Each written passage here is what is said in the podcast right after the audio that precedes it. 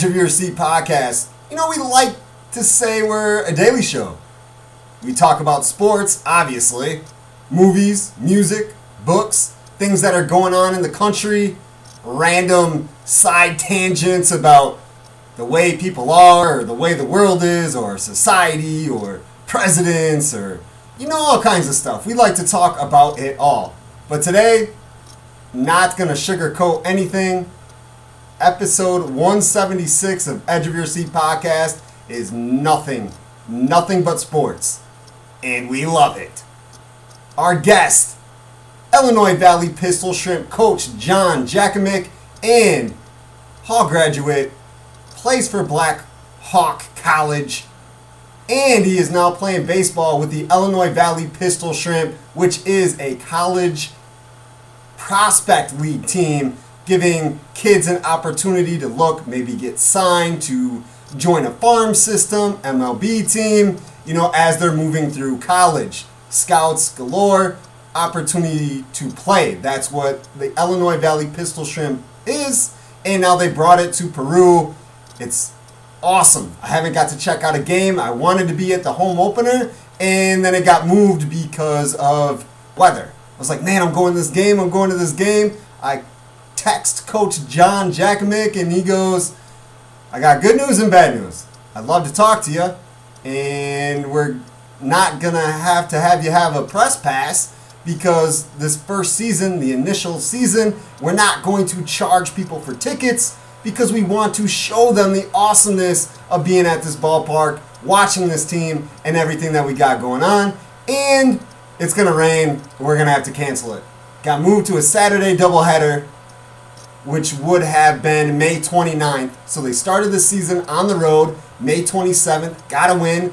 Then they had the home opener, which was supposed to be the 28th, move it to the 29th on a Saturday, already way booked up, could not make it. Ah, we will get to a game, I promise. We'll be there, Edge of Your Seat podcast, for sure. So we got John Jack Mick, Chance Rasetich. We're also going to have two sound bites from different coaches. The Hall baseball team on Friday won a regional semifinal in Spring Valley at Kirby Field against Herscher. Hall being the number one, Herscher being the number eight. We will get to all the details. I wrote down some notes as I was calling the game for WLPO. Not calling, I was actually color. My guy, my friend, WLPO sports guy, Jeremy Aiken, was the play by play. I love being his partner. It's awesome doing games with him. Going to do another one tomorrow, which is Monday, June 7th. Today being Sunday, June 6th. Been trying to get this episode out for a couple days, but baseball games came up. I am also coaching youth soccer. Had a game there, had a couple practices, and trying to get a spot where I could get as much Illinois high school postseason in on one episode. Or maybe not just one, but try to get it while it's not playing and move it in together. So we had to wait till Sunday. We are going to have scores, talk, rundowns of action from Wednesday, Thursday, Friday, and Saturday as baseball, softball, girls track, and girls soccer are all in the postseason same time. Woo! And this next week, boys track's gonna start. So we got a lot of things going on, lots to talk about. Man, gonna be a lot of fun. So, like I said, we have Tom Keegan with the Hall baseball team, and we also got a soundbite from LaSalle Peru softball coach Randy Hubie the Lady Cavs were upset by number four Sterling. LP came in as a number one seed, Sterling a four. Sterling won the game 5 1. Heartbreaking loss for LP, a amazing win for Sterling. Sterling obviously advancing. LP season over. Randy spoke with Kevin Klum with the News Tribune. My former boss, we are still great friends. He knew I was at the Hall game. I knew he was at the LP game. We're like, hey, let's work together like we used to. Actually, he said that in a text. He's like, hey, you want to do me a favor? Send me something from the game. I'm like, you're at LP Sterling, right? He's like, yeah. Send me a clip there. I'll send you a clip, and it'll be awesome. And that's what we did. Hopefully, we can keep this working deal going on. I mean, that's awesome. helping each other out, getting some real words, real thoughts from the people being part of it instead of just, you know, us narrating. That's the beautiful thing of this. So he helped me out, I helped him out. So I have words from Keegan and from Randy Hubie. Lots of things to talk about. This is all sports. All sports, all sports, all sports. If you're listening to Edge of Your Seat podcast, you probably know it's going to be, you know, a lot of sports. Well, this is 100%, and you're going to love it. Before we get to breaking down the IHSA postseason and then going to the Pistol Shrimp representatives, let's talk a little bit more about the Pistol Shrimp. Wasn't DuPage in 2019, but had to move sites. Coach John Jakimick will talk about that. He does say what had happened, why we're in Peru. Asked him a couple tough questions and he gave me honest answers. It was a wonderful thing.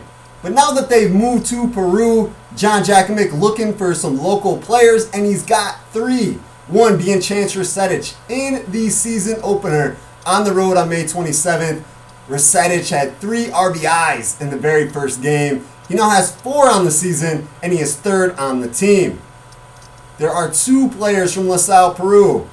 Pitcher Jake Dahl. At the moment, he has four innings pitched, allowing six runs, four Ks, five walks. His ERA is at 13.50. Doesn't sound like a great line. We do have to give Jake some credit and some props because he is coming back from Tommy John surgery. So, little rough transition here, but he is a good pitcher. I'm sure he'll find his way as he keeps playing. And Coach Jakimick also notes this and says, like, hey, we're going to string him along let him get some innings, but we're not going to push it too hard because we know what he's battling from. Also from LP is Nate Hackenberger, who has been in the lineup the last few games, filling in spots, helping out the Pistol Shrimp. They had a game today and actually just finished. I made sure I waited to do this intro so I had the most accurate record for the Pistol Shrimp. They are now 3 and 8. They got their third win today on Sunday, June 6th with a 4 3 victory over Rex, which is a prospect league team out of Wabash Valley. It's awesome having a team here, you know, past high school. Yes, high school sports is amazing. Little league's cool, but so is big time ball. With legit players from colleges all over the country. There's players from California, University of Illinois, University of Iowa, local players. Just a great mesh of different kinds of talent from all over the country at big boy stage. They sell beer. It's a real baseball atmosphere like you're going to a Cubs game, a White Sox game, a Cardinals game. Get a hot dog, watch some great baseball. I'm really glad they're here. Gonna try to make as many games as possible, and I definitely influence you to do the same thing. Don't want to say anything more about the Illinois Valley Pistol Shrimp because Coach Jakimick and Chance talk everything we want to know about this new team, the Pistol Shrimp. So let's get into the Illinois High School postseason. This segment is brought to you by Schimmer Mendota Ford, a community dealership that is here for you. On Wednesday, June 2nd, regionals for baseball and softball started, girls track sectional started, and sectionals for girls soccer continued because they had already started on our last episode 175. We had updated you, talked to you about the first round of the soccer sectionals. Now we got the second round, getting the quarterfinals done, waiting for the sectional championships to be played this upcoming week on Tuesday. Just remember, you might not know who I am if you've never listened to the show before. I am Brandon LaChance, your host. Thank you for listening to us as always. Didn't mean to interrupt the high school segment we got going on here. We got to put a name behind the voice for sure. Let's get right into baseball. This season, because of COVID 19, it is a little different. It's not the Class 2A Mendota sectional or anything like that, and then you have the subsectionals. Still have the subsectionals, but now instead of having a school name or a town or anything, it's just sectional 1, sectional 2, sectional 3, all the way up to 8. And for regionals, it's not a Class 1A Granville Putnam County regional. No, it's just Class 1A regional. There's no name.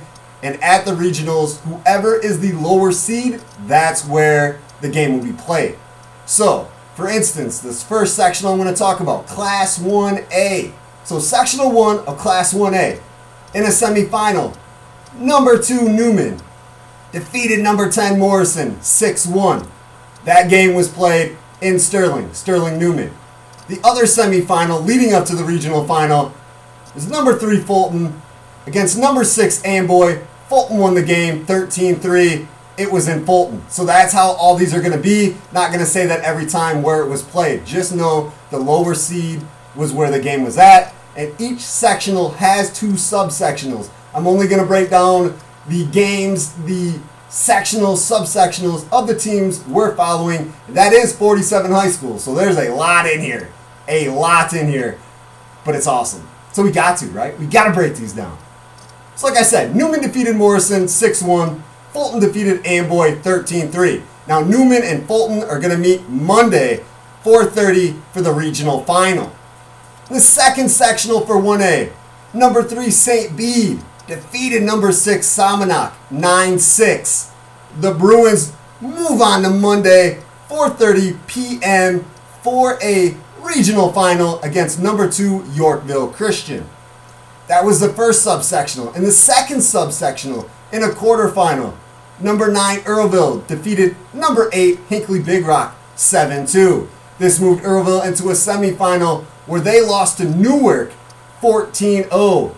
In the other semifinal, figuring out who Newark's opponent was going to be in the championship, number 5 Serena defeated number 4 Indian Creek 7 5. So this sets up number 1 Newark against number 5 Serena 4:30 Monday in the regional final. In the third sectional, first subsectional in a semifinal. Number one Putnam County handles number nine Princeville 14-1. In the other semifinal, number four Annawan Wethersfield defeats Woodland 9-6. In that game, Colton Quagliano, who is going to be a guest on an episode real soon, had three hits, two of them being triples, and an RBI. This sets up a regional final, 4:30 on Monday, between Putnam County and Annawan Wethersfield. That is going to be a great game. A lot of these regional finals pretty much are sectional championships. Like that is the buzz, the feel of these games. Putnam County, and Annawan Wethersfield is definitely one of them. Actually, Newman and Fulton is the same vibe, and so is Newark and Serena. All three of the games that are set up for regionals have that vibe where they're more than regional championships in the second subsectional of the third sectional. In a quarterfinal, number 7 Midland defeated number 10 Galva 15 5. However, Midland ran into number 2 Williamsfield in the semifinal and were defeated 9 2. The other semifinal, to figure out who's going to play Williamsfield. Number 6 Roanoke Benson upset number 3 Henry Senachwine 8 6. So now 4:30 on Monday for regional final. Number 6 Roanoke Benson meets number 2 Williamsfield. Moving on to 2A. Sectional 1, subsection 1. In a quarterfinal, number 8 Mendota defeated number 9 Oregon 16 9. Talk about a high scoring game. However, Mendota couldn't match Princeton in a semifinal as the number 1 seeded Tigers defeated the Trojans 15 0. Princeton now moves on to meet number four Rock Falls in a regional final 4:30 Monday. The second subsectional of the first sectional. In a quarterfinal, number 7 Bureau Valley defeated number 10 West Carroll 10-0. Moving on to the semifinal, Bureau Valley couldn't get it going against number 2 Stillman Valley as Stillman Valley defeated Bureau Valley 11-1. In the other semifinal of that bracket, Third ranked Byron defeated number 6 Erie Prophetstown 7 6, setting up a regional final 4:30 on Monday between number 2 Stillman Valley, number 3 Byron. That's going to be a great game. In the third sectional, first subsectional, the semifinal, the game I was talking about, Hall defeated Herscher 7-0. Hall being the 1 seed, Herscher being the 8 seed. This sets up a matchup for a regional final, 4:30 p.m. Monday against Marquette. Marquette in a regional semifinal against Seneca on Friday.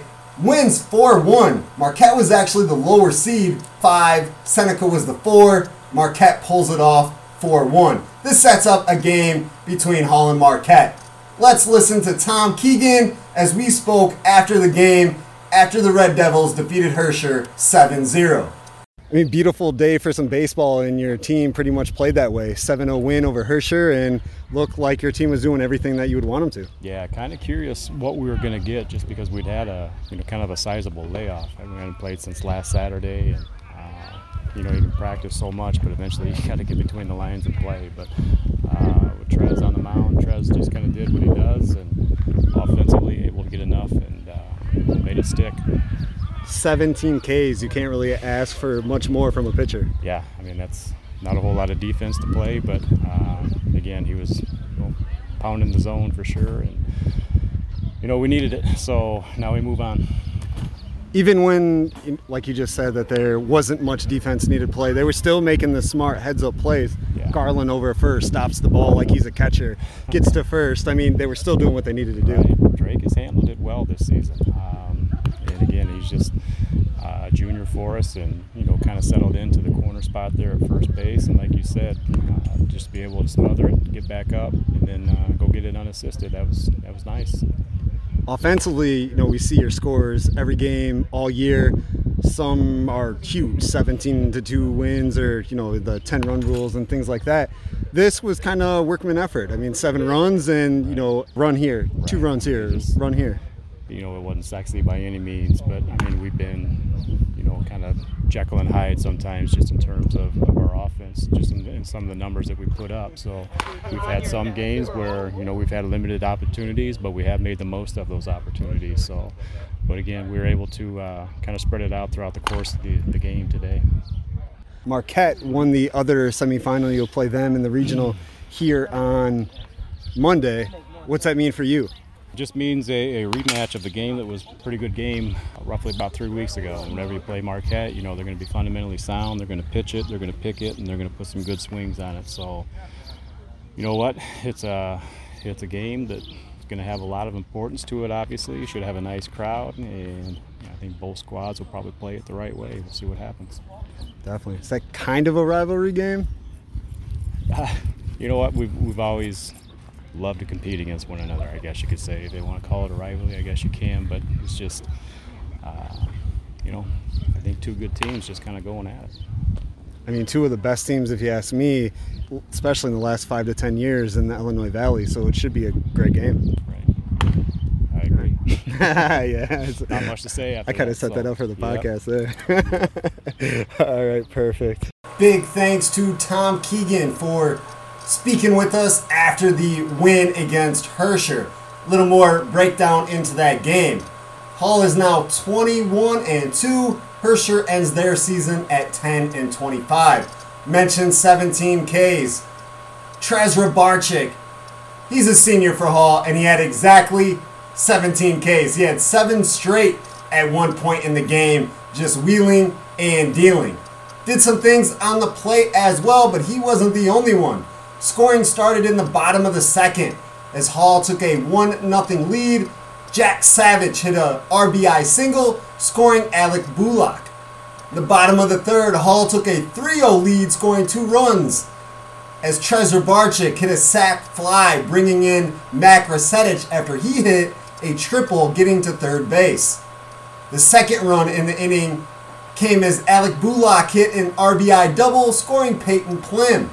Hall added to the lead in the bottom of the fourth, scoring two runs as Peyton Plim hit a two RBI double, scoring Trezor Barchik and Gabe Lucas. In the sixth, the Red Devils added two more again as Trezor Barchik hit an RBI single, scoring Mac Rasetich, who is Chance Rasetich's little brother. And the seventh run of the game also came in the bottom of the sixth as Peyton Plim scored on a Jack Savage sacrifice RBI.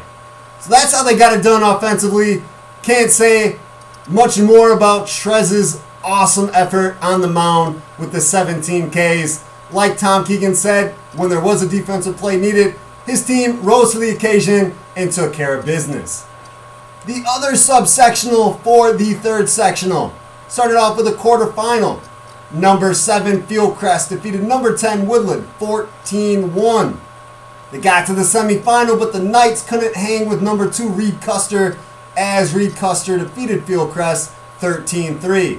The other semifinal, number 3 Coal City knocked out number 6 Pontiac 17 7, setting up a regional final 4:30 on Monday between number 2 Reed Custer, number 3 Coal City. That's going to be a knockout dragout type of game. In sectional number 4, the second subsectional in the quarterfinal, number 10 Kewanee, their season ended as they lost to number 7 Tremont 4 3. Moving on to 3A in the second sectional, first subsectional. In a semifinal, number 1 Sycamore routed number 8 Sandwich 13 0. The Spartans will now play Burlington Central in a regional final 4:30 Monday. Also in a semifinal, number 2 Dixon knocked out number 7 Rochelle 14-13. 27 runs in one baseball game. That's crazy. I believe it went into extra innings. I want to say 12. They were going at it, just going, going, going. That was a duel of all duels.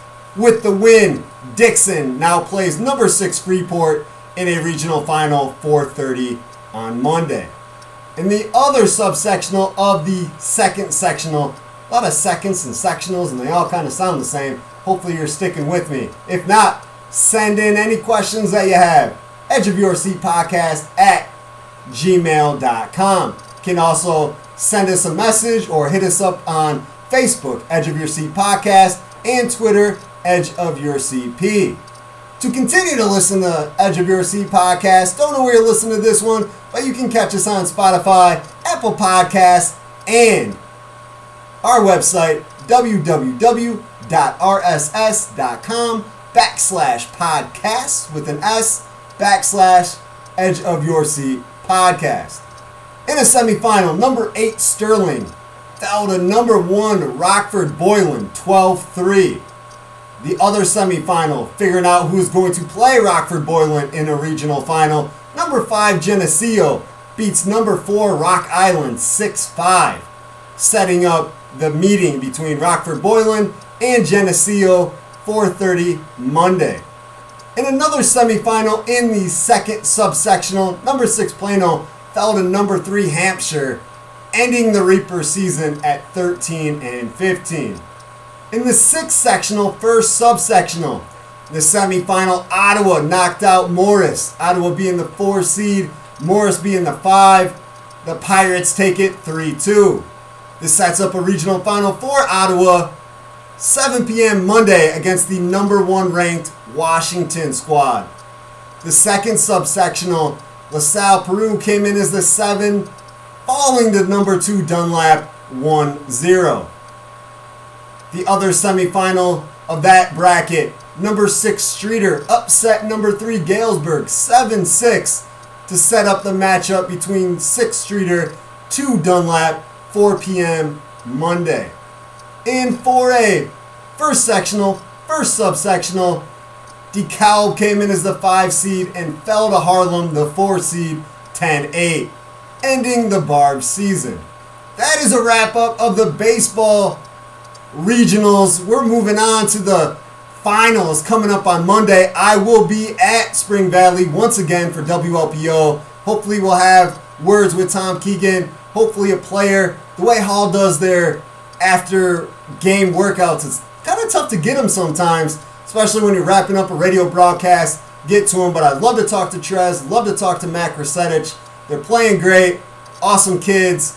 It's good to see Hall moving on, but this Hall Marquette matchup is going to be nuts. I'm glad I'm going to be there. Let's move on to softball in 1A, Section 2, Subsectional 1. Quarterfinal, number 7 Earlville knocked out number 10 Indian Creek 5 3. Moving to the semifinal, Earlville got another victory, beating number 2 Woodlands Academy 2 0. In the matching semifinal, 3 Marquette knocked out 6 seeded Chicago Hope 13 0. Against Marquette, Earlville's luck skill, momentum couldn't match up. As in the regional final, Marquette got the plaque with a 14-1 victory. Marquette moves to a sectional semifinal. It's going to be played 4:30 Tuesday against number one Dwight. In the other subsectional of sectional two, Newark got a win in the semifinal. Number one seeded Newark got a win in the semifinal over number eight Willows Academy from Des Plaines with the 7-0 score. In the other semifinal, number five Serena knocked out number four Walther Christian from Melrose Park with the score of 9-2. Setting up a regional final between Newark and Serena, Newark gets the win, wins some hardware, 14-3. Sets up a sectional semifinal 4:30 on Tuesday between number one Newark and number two Milford. Third sectional, first subsectional. In a semifinal, number four Henry Senachwine beat number five Galva 7-0. However, in the regional final, number one Williamsfield knocked out Henry Senachwine 10-0. The other side of the bracket, the semifinal, number three Annawan Wethersfield defeated number six Fulton 7-2. Annawan Wethersfield keeps it rolling in the regional final with a 6-1 victory over number two Monmouth Roseville. The Lady Titans getting it done. They now move into the sectional semifinal 4:30 Tuesday against Williamsfield. In the second subsectional of the third sectional, in a quarterfinal, number 8 Amboy defeated number 9 Morrison 7-0. However, the hot streak did not continue as in the semifinal, top seeded West Central knocked out the Lady Clippers 15-0. In the other semifinal, number 4 Newman knocked out number 5 Woodhull Allwood 5-2. In the regional final, Newman got the victory 7-5 over the top seeded West Central. Big upset win for Newman. They're going on to a sectional semifinal against Princeville. Princeville got there by defeating Midland in a quarterfinal 7 0. Then they played the winner of Peoria Christian and Putnam County. Peoria Christian, the sixth seed, upset Putnam County 4 2. Princeville beat Peoria Christian in the regional final. That's how they're meeting up against Newman. Class 2A, first sectional, first subsectional. In a quarterfinal, number 8 Bureau Valley knocked out number 9 West Carroll 13 3. The semifinal, Bureau Valley couldn't keep it going. Number 1 Stillman Valley 115 0. In the other semifinal of that bracket, number 5 Princeton fell to number 4 Riverdale 6 1. In the second subsectional, quarterfinal action, Mendota got a 13 3 victory as the Lady Trojans were the 7th seed and the Lady Tigers of Byron were the 10th seed. However, got to the semifinal, number 2 Oregon knocked out Mendota 5 0. In the regional final, Oregon took home the hardware as they defeated number 3 Erie Prophetstown 2 0. This sets up a sectional semifinal for Oregon against number 1 top seeded Richmond Burton 4:30 p.m. on Tuesday. Sectional 3, second subsectional. In a quarterfinal, Hall got a victory over Fieldcrest. Hall, the 9 seed, Fieldcrest, the 8 seed. The Lady Red Devils with the 8 6 win. In the semifinal, Hall fell to number 1 Olympia 15 0. In the matching semifinal, the Lady Bruins of St. Bede came in as the 5 seed and defeated number 4 Eureka 16 3. Olympian St. Bede met up in the regional final. The Lady Bruins came up a tad short 4 2. The other side of that regional for the sectional pairing. In the semifinal, number 2 Kewanee beat number 7 Rock Island Alleman 4 1. Then in the final, Kewanee kept the momentum going as they defeated number 6 Monmouth Roseville 12 2 to become regional champs. This sets up a 1 versus 2 as Olympia and Kewanee will meet in the sectional semifinal 4:30 on Tuesday. Sectional 4, first subsectional. In a semifinal, number 1 Seneca knocked out number 9 Reed Custer 10-0. In the matching semifinal, number 5 Coal City defeated number 4 Woodland 6 0. In the final, Seneca got the best of Coal City with a 4 3 victory. Another number 1 2 matchup, 4.30 p.m. on Tuesday, as Seneca the 1, Normal University the 2 meet in a sectional semifinal. Moving on to 3A, second sectional, first subsectional. In the semifinal, number 2 Rock Island took out number 7 Dixon 8 3. The other semifinal, number 3 Geneseo KO number 6 Rochelle 2 0. Moving to the regional final, Rock Island knocked out Geneseo with a 1-0 victory. Geneseo ends the season at 20 and 5. In the second subsectional of the second sectional, semifinal action, number 4 Sterling knocked out number 5 Freeport 4-1. Then the regional final came. Sterling upset LaSalle Peru 5-1, ending the Lady Cavs season. As previously mentioned, we got a soundbite from Coach Randy Hubie about his Lady Cavaliers. What are your thoughts on how you guys played today? I mean, I thought we played hard. Um, I think looking back on it, we tried to schedule some games, and we had one canceled that they refused to reschedule, which hurt us. I think being off, them playing here today helped them a lot. Um, that wasn't the same team I went and looked at. Up for this game, and we were too. Just she has them ready. I'm not gonna diss them. She had them ready. They they earned that game. We just didn't play up to our standards. I think we played hard, but it wasn't what we've done all year. And I told them to come back to haunt them. We keep waiting late. We've had all these la- these late wins, and, and sooner or later it's going to come and and it got us today. So. Um, Becca played pitch great. Um, I probably could have pulled her a little earlier, but they weren't really getting hard contact. So I kept her in there. She was struggling, but they weren't hitting her hard. I mean, the, that, those last two runs, I mean, Brockloian, she almost got out of that and just, I can't blame her. She got a nice, nice pitch. The girl just got enough to get it over the infield. So, I mean, I, that, that was a great pitch. The girl fought it off and did a good job with it.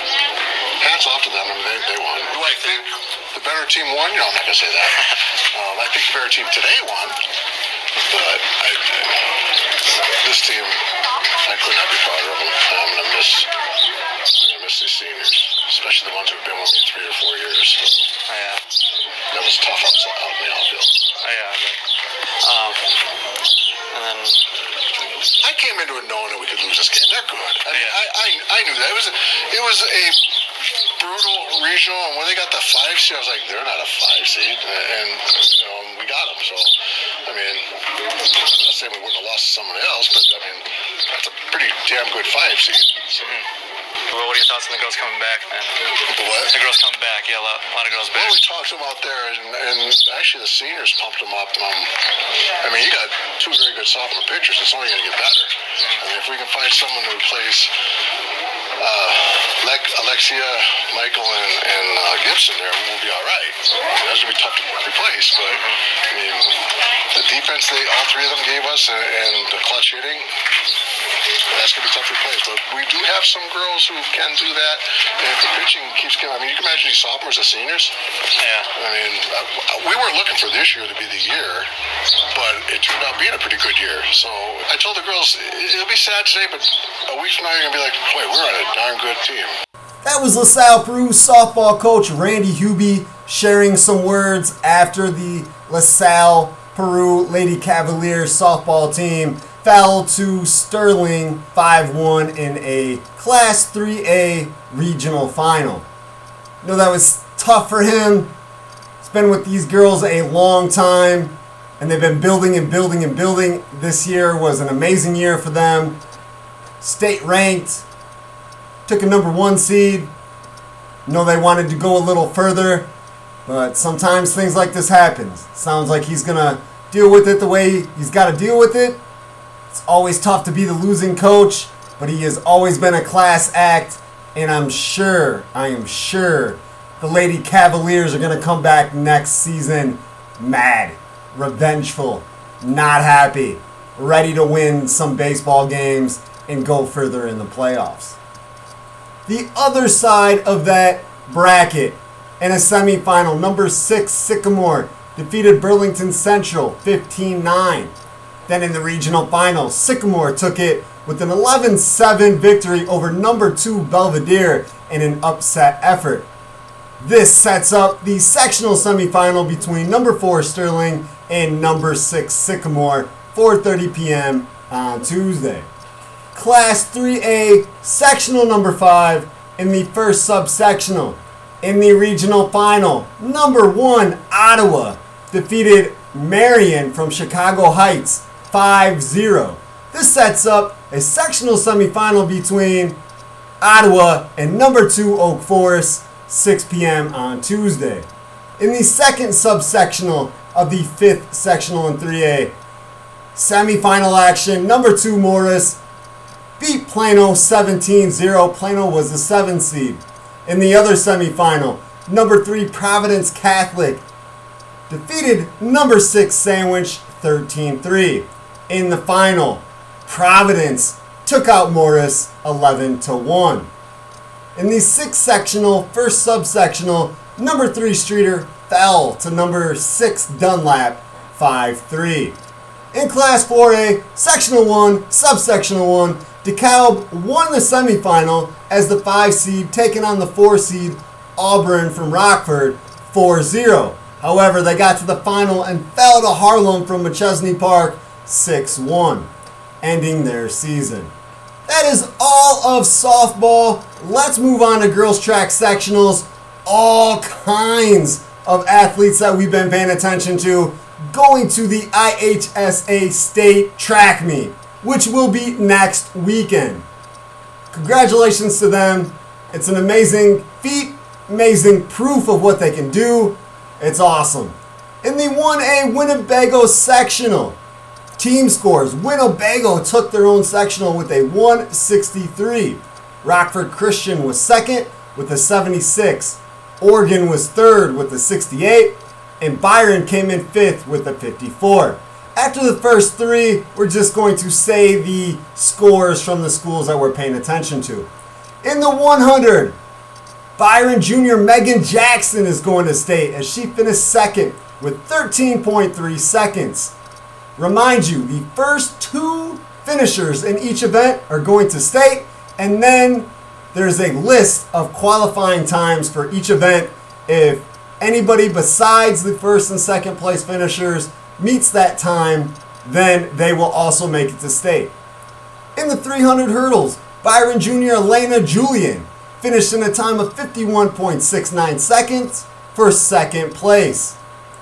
In the 400 relay, Byron advances with Samantha Bitts, Elena Julian, Megan Jackson, and Ava Milburn as they finish with a time of 51.41. In the shot put, Oregon had two advancers, Senior Brenna Noon was first with 40 feet 7.4 inches, and junior Janae Bottle was second with 38 feet 7.7 inches. In disc, Bottle won it all to go in two events to state with 36 feet 22 inches. Oregon senior Lydia Jermack is joining her Oregon teammates as she made it in the long jump with a leap of 16 feet 0.4 inches. The Byron 800 relay made a state qualifying time. They finished third, which wouldn't have got them to the state meet, but with 1 minute 50.62 seconds, Macy Stoddard, Elena Julian, Megan Jackson, and Ava Milburn made it to state. The Class 1A Seneca sectional has all kind of advancers as well. Seneca won their own sectional with the 163. Newark was second with the 84. Indian Creek took third with the 68. Ninth was Somonauk with 8. Hinckley Big Rock took 10th with 5 points. There was a tie for 11th as Earlville had 4, Marquette had 4, and in 13th place was Serena with 1 point. In the 400, Newark senior Brooke Kala finished in 1 minute 4.6 seconds for second. In the 800, Seneca senior Amber Vroman was second with 2 minutes 27.2 seconds. In the 1600, Vroman going to state again with a time of 5 minutes 46.97 seconds for second. In the 3200, Indian Creek sending two sophomores as Jolie Larson won the event 12 minutes 15.6 seconds. Carolyn Bend was second with 12 minutes 29.6 seconds. In the 100 hurdles, three local athletes are going. Winning the event was Newark freshman Kiara Wessa with a 15.90. Seneca senior Brooklyn Gertz was second with a 15.92, and Megan Williams, junior from Newark, was third with a 16.23, which is a state qualifying time. In the 300, Brooklyn Gertz going to state again. The senior from Seneca finished the hurdles in 48.02. In the 400 relay, Seneca won with a time of 50.9 seconds from Caitlin O'Boyle, Emma Smith, Brooklyn Gertz, and Anna Bruno. Newark was second, also advancing in the 400 relay with a time of 51.72. Kiara Wessa, Lindsay Hatterberg, Megan Williams, and Brooklyn Hatterberg were the members of the relay team to get the job done. In the 800 relay, Seneca won with 1 minute 50.42 seconds behind Caitlin O'Boyle, Emma Smith, Faith Deering, Anna Bruno. And just like the 400 relay, Newark took second in the 800 relay with a time of 1 minute 50.82 seconds. Peyton Elk, Megan Williams, Kira Wessa, and Brooklyn Hatterberg. 1600 relay, Seneca gets another relay victory. 4 minutes, 25.15 seconds. Anna Bruno, Aubrey Jenkins, Amber Vroman, Emma Smith. Seneca getting the job done, that's for sure. Seeing where all those 163 points came from. 3200 relay, yep, Seneca won again. 10 minutes, 54.11 seconds behind Marie Shereskik, Kelly Pumphrey, Audrey Jenkins, and Delana Welsh. Shot put, Newark Jr. Kirsten Fredsted won with a 36 foot, 8.7 inch heave. Discus, Faith Deering Jr. from Seneca, 125 feet, 9 inches for the victory. In the high jump, Brooke Probst, a junior from Indian Creek, won with 5 feet, 2.8 inches. Kira Wessa, freshman from Newark, who we've said her name a couple times, she had a high jump of 5 feet, 2.1 inches. She is also going to state. In the pole vault, three people qualified for state. Seneca senior Brooklyn Gertz, 12 feet, 3.3 inches. Reagan Gibson, a freshman from Indian Creek, and Tegan Johnson, a freshman from Seneca, both had pole vaults of 10 feet, 7.6. In the long jump, Tegan Johnson, the freshman from Seneca, going to state in another event as she took second with a leap of 17 feet 6 inches. Finishing in third with a state qualifying leap, Anna Bruno, sophomore from Seneca, said her name about four times, which is amazing for her. 16 feet 5.3 inches to go to state again. In the triple jump, Indian Creek Jr. Brooke Probst, 32 feet 1 inch to get the job done. Class 1A Rock Ridge Sectional. Team scores. Sherrard won with an 81. Erie was second with 75. Bureau Valley had 58 points for third. Amboy 56 points for fourth. The Lady Bruins of St. Bede had 37 points for seventh. 12th was Newman with 9. 13th was Putnam County with 7. 13th was Hall with 7 points. And in a tie for 13th place, Putnam County and Hall had 7 points each. In the 100, St. Bede sophomore Anna Lopez ran at 13.27 for second place. In the 200, junior Lauren Althouse, representing Amboy, finished in 27.10 seconds. The 400 was also Althouse in 1 minute 9 seconds. The 100 and 300 were both won from Amboy freshman Ellie Jones. In the 100, finished in 16.03. In the 300, 48.96. The high jump was won by Tegan Tillman, senior from St. Bede, with 4 feet 9.8 inches. Second was Jade Aber, senior from Bureau Valley, with 4 feet 8.2 inches. Long jump, Bureau Valley senior Cameron Cobb, 16 feet 6.9 inches. Second in the long jump was Ellie Jones, the freshman from Amboy going to state all over the place, with 16 feet 2 inches. Triple jump. Names we've said before. Senior, Bureau Valley, Jade Aber, 35 feet 7.9 inches. And finishing second, Ellie Jones with the quafecta, going in four events to state, 35 feet 1 inch in the triple jump. Class 1A Knoxville sectional. Farmington won with the 66. Knoxville was second with the 64. And tied for third was Annawan Wethersfield and Stark County with 62s. For Annawan Wethersfield advancing in the 800, freshman Kennedy Anderson, 2 minutes 25.1 seconds. Anderson also going in the 1600, aka the mile, with a time of 5 minutes 27.41 seconds as she finished second. The 400 relay team finished second to go to state in a time of 53.08 seconds. Ali Sellis, Danielle Johnson, Madison Rusk, and Kaylee Sellis. Throwing shot and going to state was junior Cassidy Miller. She won the event with 36 feet 5 inches. The Class 1 Tremont sectional. El Paso Gridley won with the 127. Tremont was second with the 64.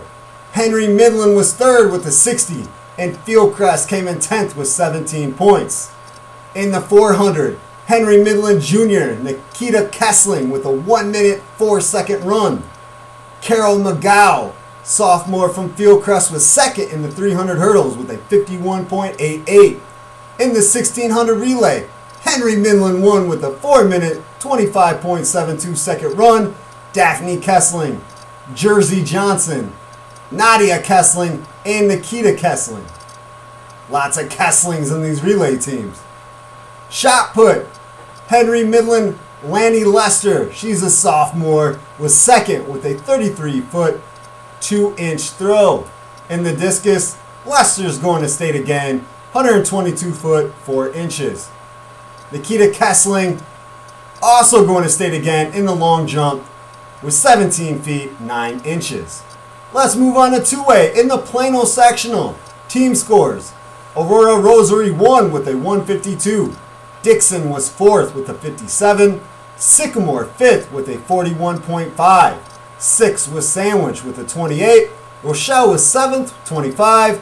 And Plano had 12 points for ninth place. The 200. Senior from Sycamore, Mackenzie Rezer, 26.71 seconds. The 1600 was Dixon senior Jade Miller. She took second with a 5 minute 26.1 second run. The 3200 was finished in 11, 50.03 by Dixon freshman Emma Smith for a second place advancing time. Shot put and discus. Sandwich sophomore Claire Allen going to state. In the shot, she won with a 40 foot 8 inch throw. In the discus, she took second, 131 feet, 1.6 inches. In the high jump, Carissa Clausen, a sophomore from Sycamore, 5 feet, 1.5 inches. She won the event. Rochelle Jr. Tegan Myers was second with 5 feet, half inch. Class 2A Geneseo sectional. Geneseo won with a 160. Galena was second with a 115. Sterling had 54 points for third. LaSalle Peru took sixth with 31.75 points. Seven was Morris with 30. Streator was ninth with 20. Kewanee came in 10th with 16. And Princeton scored 10 points for 12th place. Advancing in the events, in the 100, Geneseo sophomore Edison Pishke was second with a 13.0 second run. In the 800 was senior Esther Brown, a friend of Edge of Your Seat podcast. From Geneseo, she took second with a 2 minute 28.52 run. In the 1600, Sterling sophomore Kylie Nicholas was second with 5 minutes 42.03 seconds. In the 3200, sophomore from Morris, Joy Dudley, 12 minutes 49.01 seconds. In the 100, local athletes took first and second from Geneseo Junior Ali Raps. 15.36 for first, and LP Junior Emily Strell, 16.32 for second. The 300 also had locals in 1 and 2. Ali Raps taking another victory with 46.31 seconds, and Streator sophomore Abby Pierce was second with 49.87 seconds. In the 400 relay, Morris was second with a run of 51.92. Maddie Rushing, Alexis Johnson, Kyla Kajelvik, and Ava Smith. In the 800 relay, Geneseo won 1 minute 47.74 seconds behind Addison Pishke, Sierra Kruger, Phoebe Shoemaker, and Allison Bowers. In the 1600 relay, Geneseo wins again, 4 minutes 4.65 seconds behind Addison Piskey, Allison Bowers, Annie Worth, and Allie Raps. 3200 relay, Geneseo again, 10 minutes 8.7 seconds behind Avery Megerkirth, Jackie Flowers, Phoebe Shoemaker, and Esther Brown. In the shot put, Streator Senior, Lena Crow, 39 feet 7.9 inches. In the disc, Geneseo freshman, Olivia Marshall, 106 feet 2 inches. In the high jump, Geneseo sophomore Annie Worth back in the winning circle with 5 feet 3.8 inches.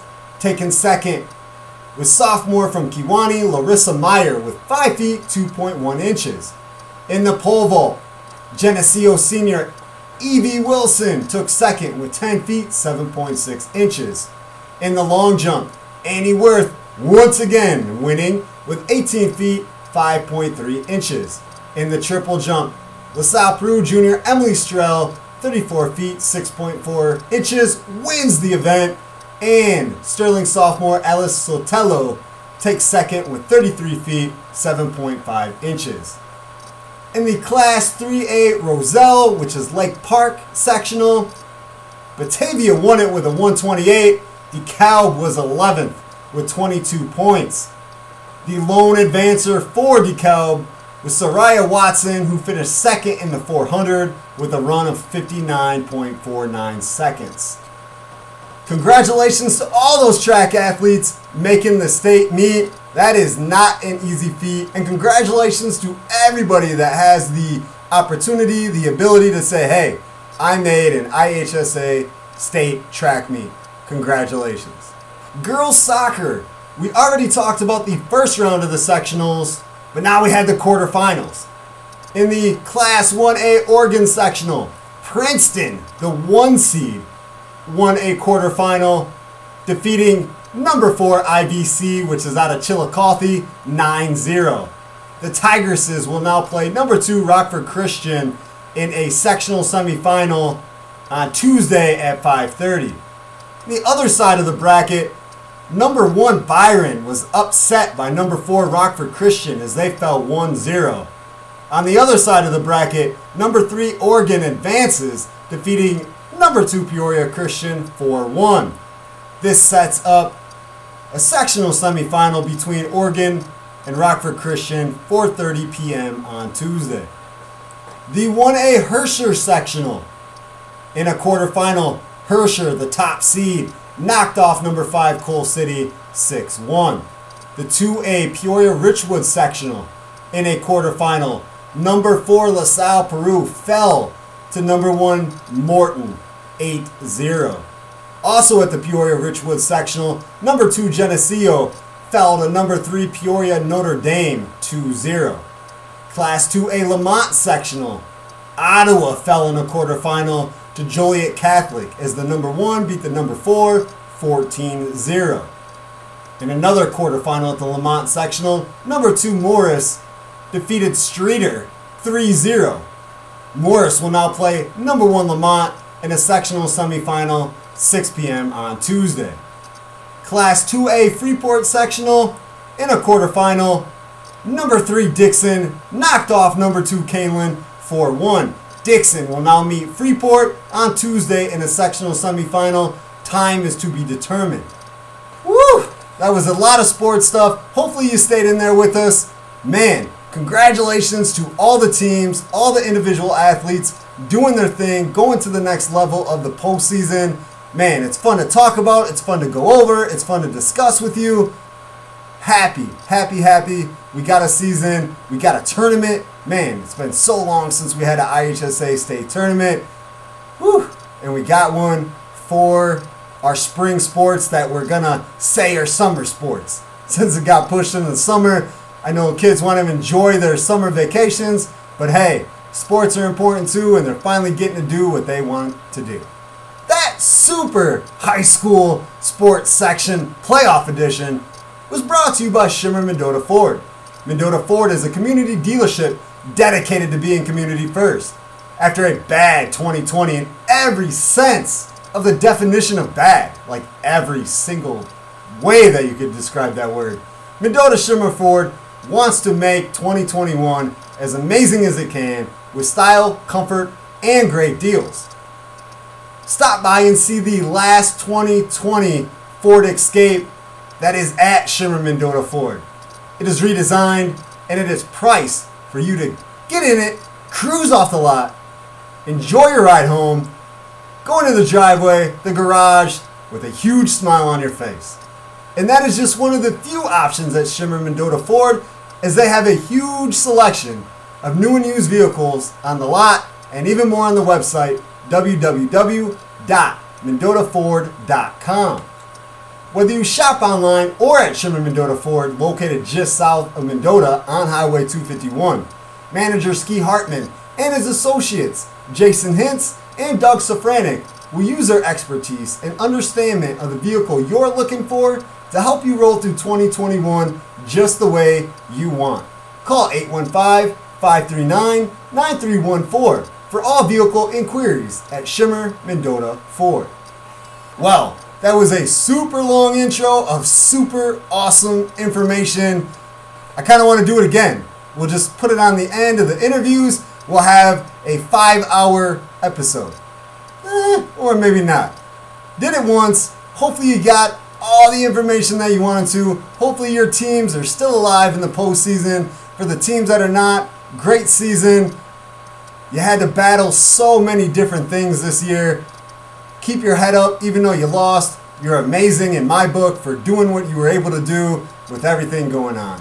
And the teams that won, best of luck moving forward. You know, Edge of Your Seat podcast is going to be paying attention and talking about you because that's what we do here. Thank you to all the listeners for listening to Edge of Your Seat podcast. Wouldn't be here without you. Appreciate you listening. Love talking to you about these sports and bringing great guests to chat with you.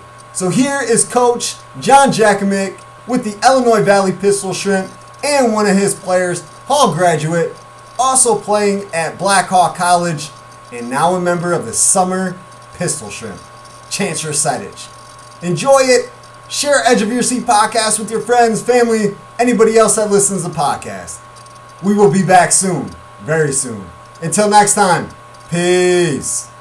It is Memorial Day. Happy Memorial Day to everyone. For Memorial Day weekend, we had a special treat in the Illinois Valley, and that was the home opener of the Illinois Valley Pistol Shrimp. And we had to, had to get some representatives on about this team. First year in Peru, College Prospect League team. We got the coach right now, John Jakimick. How's it going, John? It is going very, very well. Happy Memorial Day to everybody. Very special day. Always got to throw out Happy Memorial Day to everybody that fights for us, right? Absolutely, especially you know I would note um, our home park is Veterans Memorial Field, so it's, it's very near and dear to uh, all of us uh, on the team and in the organization. So we don't uh, we don't take today for granted. So we're we're very proud to be able to play uh, at Veterans Park and, and honor those who who've fallen, um, so we can actually get to play a game. Definitely. And I love Veterans Park. It's kind of in the middle of nowhere. It's by an airport, by a cemetery, by a dog park. It can get very, very breezy, but looks wise, playing baseball there, fantastic place to play baseball. Yeah, I would agree. Uh, you know, this our home opener on Saturday was the first time um, I've seen a game played there, and, and for the bulk of our players, other than our, our, our local players, that was certainly the first time that they got to to see a game there. So, in many ways, that was a scouting opportunity for us just to see how our ballpark is going to play. I mean, if you're at the games, uh, it was pretty clear the the day game when the uh, when the temperature was up and the wind was blowing. Uh, it really turns into. I was telling the, the fellows in the dugout, it plays a lot like uh, Coors Park in Colorado, where the ball uh, tends to fly. But um, as we got into the evening for the second game, it really played uh, much more like a traditional ballpark. So it'll be interesting to see uh, what it looks like on, on Tuesday or actually Wednesday night, which will be our our next home game um, against Danville to see how the field plays. Definitely. So you mentioned home opener on Saturday it was supposed to be Friday, got pushed because of weather. You know, we're in Illinois. It's the end of May. That thing will happen. Those kind of things will happen. You had your season opener on the road on Thursday. You also played a game on Sunday. So four games in, you're one and three, winning the first game on the road, losing the next three. Besides the win-loss record, how do you feel about this team so far, opening the beginning of the season?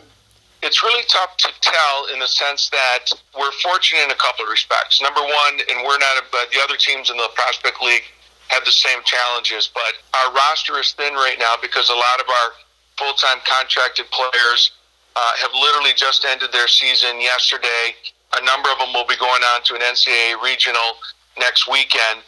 So I can't really answer that question really for another week or two because we won't be a full team uh, for another week or two. We've been, as I said, blessed to have some temporary contracted players uh, helping us fill out our lineup. I've been very pleased with the quality of play uh, that they've brought to the table. Pitching is also a challenge this time of year. Most of our pitchers uh, will start to trickle in next week. So we're looking at this uh, as an opportunity to uh, evaluate not only our uh, our talent and what we can do as a team, but also the other teams in our division that we're going to be looking at. So we're taking it one day at a time. Our roster is literally changing uh, daily. We had a couple roster changes today with with guys coming into town. So you know what you'll see uh, over the next week or two is more and more players will be trickling in. I know I'm getting questions from the host families on when their player is going to arrive. They're excited to have their player get into town. So all that will be happening in short order. The, the quick answer is we are who we are at the moment. Um, there's no glaring holes. Uh, we need to, I think, uh, put the ball in play a little bit more. I'm not thrilled with the number of strikeouts, uh, which is really just giving away uh, innings that the defense doesn't have to work. So we need to definitely uh, improve on that uh, starting tomorrow on the road at Danville, which is another small ballpark really lends itself towards offense.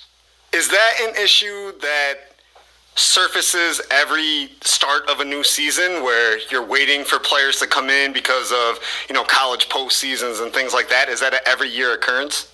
Well, it's an every year occurrence, except for rarely has it been this dramatic. And the reason for that is, uh, as a result of COVID, most of the major conferences pushed back their regular season uh, start date and end date an, an, additional week. In a typical year, uh, the Prospect League always starts the last Thursday in May. Um, most clubs will need anywhere from one to three temporary contracted players to help them fill in. Um, most of the guys will have been back by then. But this year, as I said, most of the major conferences pushed back another week. The net result of that is a significant uh, drain or, or, or pressure on the clubs to to find uh, temporary players. In our case, we've got uh, nine temporary contracts out of the 17 guys that are active right now. So um, that that's highly unusual. We said college prospect league. What is the age range, and what exactly is the prospect league? Yep. So the prospect league actually has a long history uh, in Central Illinois, in particular. It used to be called, or originally was called, the Central Illinois Collegiate League. A lot of older folks my age know it as the CICL, and that goes all the way back to the 60s. So um, when the CICL in 2012, it merged with some professional teams, some independent professional teams that were exiting the Frontier League and switching to the collegiate amateur model. Uh, it was at that time that the two, the CICL and those teams coming out of the Frontier League, formalized the Prospect League. Uh, so the intent of the Prospect League, dating all the way back to its roots as the CICL, uh, has always been to provide college ball players the opportunity on a very small sample size to get an idea of what it's like to play professional baseball in the, in the sense that you're playing baseball every day, you're on a bus every day, you have to deal with uh, recovery and all that kind of stuff. So the players in the Prospect League, they all have amateur eligibility. Um, they're all either at an NCAA governed institution or an NAIA institution or a junior college. As a league, we're allowed to sign uh, up to four high school players that have just graduated their senior year this spring. And we can also sign, I think this year it's up to six graduated seniors that will have exhausted their college amateur eligibility um, and still but still want to be able to play uh, one last summer uh, in hopes of getting signed. How many of those high school and college seniors do you have on this squad? Great question. I've got two high school seniors. Uh, one of them, uh, Casey Cummings, is from California. He's an outfielder going to the University of San Diego. And then we've also got uh, Evan Clark, who's from Illinois in the Chicago area. Uh, he's a left-handed pitcher who's going to go uh, to the University of Southern California. And Evan just got back into town from high school uh, yesterday, and he's going to make his Prospect League debut tomorrow night uh, at Danville. Awesome. You just mentioned California and some of the other places that these guys are from. Where are some of the other players from? Or is it kind of all over the country where your players come from? For our team in particular, um, they, they come pre- predominantly from um, either you know the Midwest area or California, uh, which is where I hail from. But we get we do get guys from all over. Um, in, a, in a perfect world, and what, what you'll see next year with our roster is from my perspective, the ideal roster makeup is uh, roughly half your players will come from, will be born and raised and play their high school ball in the Illinois Valley area. Now, they may play college uh, at Miami of Ohio or, or wherever, uh, but they're from this area. Um, so the idea, from my perspective, is if we can have players um, that are from this area that can put their head on their own pillow at night um, it makes a lot of sense to do that. Um, and then the other half of the roster um, are from schools and coaches that I've known over the years that are looking to place their players. And you know, from the from the players' perspective, yeah, I know this. They they really enjoy uh, meeting guys that play in different conferences, guys that are from different parts of the country, different life experiences, different backgrounds, um, and that's that's really I think for a lot of these guys a big part of the joy of the experience that they, they get to play with kids from Texas, California, uh, Virginia, um, as well as kids that they competed against in high school in the area. Doing some research, you're the owner and coach of the team? Uh, I am. I am. That's correct. With having you know both of those responsibilities and pretty much the whole production do you do recruitment and do you hire you know people to do the pa and you know the stuff around the the baseball field itself? All of those duties under your belt? Uh, ultimately they fall under my belt as the owner but we break it into really uh, two phases of the operation. I'm extremely fortunate. I have a general manager june keeley who's been with me for a couple of years who is just a rock star. Uh, a lot of uh, fans and businesses in the Illinois Valley have already met June and know June far better than they know me. But June takes care of all of the uh, non baseball operations in terms of promotions, theme nights, uh, hiring staff, hiring PA announcers, putting the TV production, the live stream together. She does all of that, and uh, I literally could not exist or do this uh, with her uh, running that part of the operation. Then I tend to focus on player recruitment and making sure that you know in league operations with scheduling and conflicts and other uh, ownership related stuff. But with the net result, obviously that you know to get them on the field and to be able to to coach them up when we when we get all the kids together. Um, and I've got a lot of background in, in coaching both at the high school and travel baseball level as well as some player development stuff. So I'm extremely comfortable between the lines, and I'm very fortunate to have June outside the lines running the show. So, in other words, you're an owner and do owner things and hire people to help you. That's that's exactly right. That's exactly right. Perfect. I delegate to elevate. It's pretty know what I'm. I know what you're good at, and, and surround yourself with good people. Pretty simple formula. Perfect, perfect. You just mentioned, you know, been coaching all different levels. Let's uh, hear some of your resume and where you've been in your career path to where you're at now with the Illinois Valley Pistol Shrimp.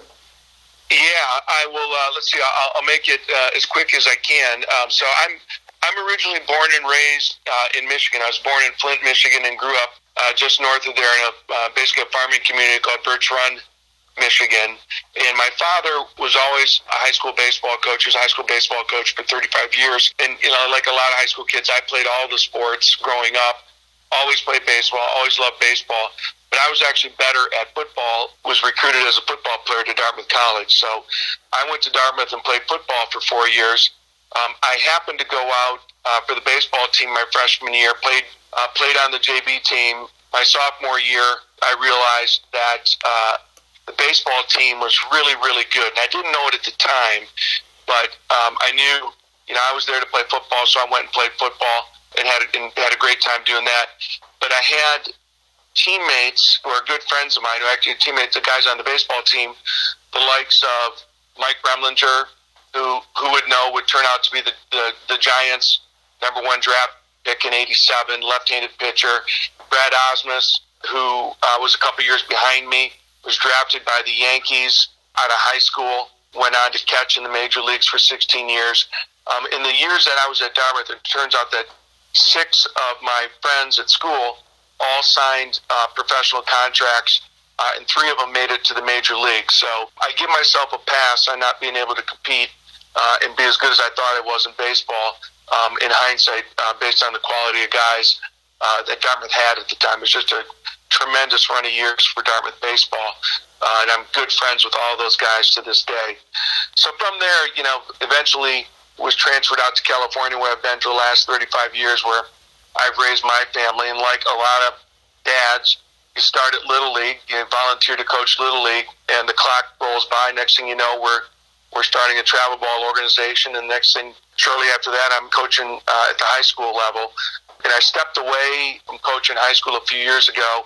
I did it again this year as an assistant coach, um, but I stepped away because I was doing more player development uh, with a lot of uh, guys that were uh, high school guys or, or college guys. Uh, and so when the opportunity came to start a prospect league franchise in the Chicago area, my partner who has a baseball academy in Naperville, we started. So that's really how we started the Pistol Shrimp um, was to kind of continue our, our player development model with uh, the high school and college uh, athletes. And so it's kind of just taken off from there. So my focus now is full time uh, on the Pistol Shrimp as a business, and really we feed a lot of our players to you know, different colleges and, and different uh, development areas around the country at this point. Did you ever think about coaching football after playing in college? You know, that's the crazy thing. Uh, that's a great question. The honest answer is I did not. I think about that a lot because I, I love football. Uh, my sons play football. I absolutely love football. But if I were to be honest with myself, I know more about baseball, or, or I should say, more about coaching baseball than I would or do about football um, at this point. I'd literally have to, you know, go to some clinics, pick up the manual. I could dust it off and get there.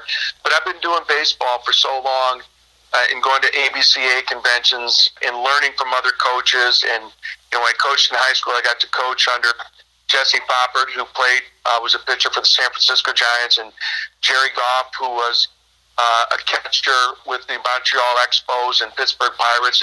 In fact, his son Jared Goff, who was the quarterback for the Rams and now with the Lions, are good friends. Uh, they all went to the same high school where I coached at in California. So um, I've just been around so many wonderful people in baseball and learned so much from baseball. Yeah, I've never really given it a second thought to uh, even volunteer coach for football. Uh, and part of it is my personality. Um, if I'm going to do it, I got to be all in. So I can't really just tip my toe in, you know, being a, uh, a part-time football assistant. And so, given that I'm committed to the Pistol Shrimp, uh, I really couldn't do it uh, on the home front to just be a full-time coach year round in multiple sports. But that's a great question. I think about it uh, from time to time. But the reality is, I'm a far better baseball coach than I am a football coach. Gotcha, gotcha. It is weird how things work like that sometimes. Yeah, it really is. Just to know what kind of athlete you were, what was your position on the football field when you did play? Ah, that's a trick question. So I was recruited out of high school as a as a fullback and uh, and a linebacker. I played both in high school. Going into my sophomore year, uh, I ended up transitioning to nose guard simply because that was the area that the the roster was thinnest, and it immediately put me in the lineup on the varsity.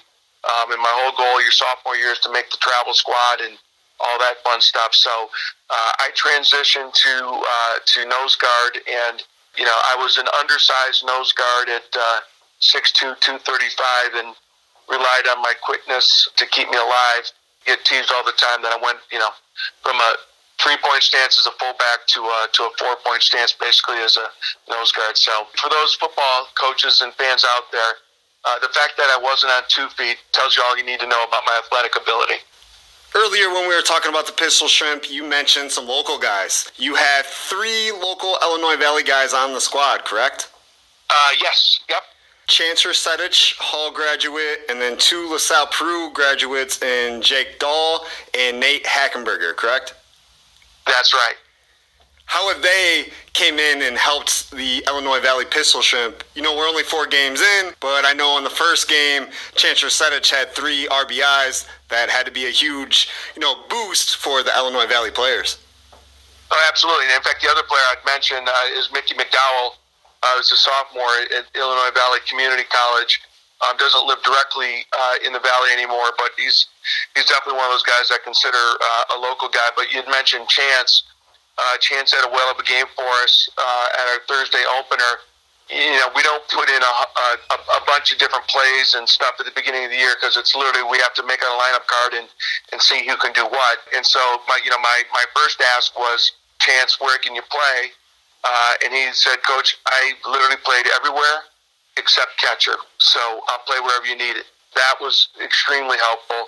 One of the things we talked about in the locker room before that game uh, just very briefly, I'd mentioned to him when, uh, that, in my view, a lot of wins and losses come down to the team that gets the two out knock, the two out RBI, um, that doesn't leave guys stranded. And Chase, if I recall correctly, actually had three RBIs that night, and I believe all three were two out knocks. And that is huge, huge, huge. There's a difference between an RBI and a two out RBI from a coach's perspective. The two out RBI gives your team energy. It's deflating on defense when you can't get that third out with the guy on second or third base. So he had a huge game for us. Uh, Mickey actually made some plays defensively that really turned my head. He got to some balls that I didn't think, you know, he was uh, uh, he was going to get to. Um, and and not only did he get to him, but but uh, he recovered very quickly and made a couple of, of really nice throws, and also had a really good game offensively for us. Um, our pitcher was dealing that night, but that game was 1-0 until very late when uh, Chance got that uh, that two out RBI for us. So uh, those guys have been great. All of our temporary contract players uh, have been awesome. Great human beings, great teammates. Uh, they value the experience. We, we literally would not be able to do this without those guys stepping up um, and giving us uh, some quality time. And Jake Dahl, who pitched a couple innings for us, on Saturday night. Um, Jake is still working his way back from Tommy John surgery a year and a half ago. Just started to throw at the end of the season for Rockford, where he goes to school.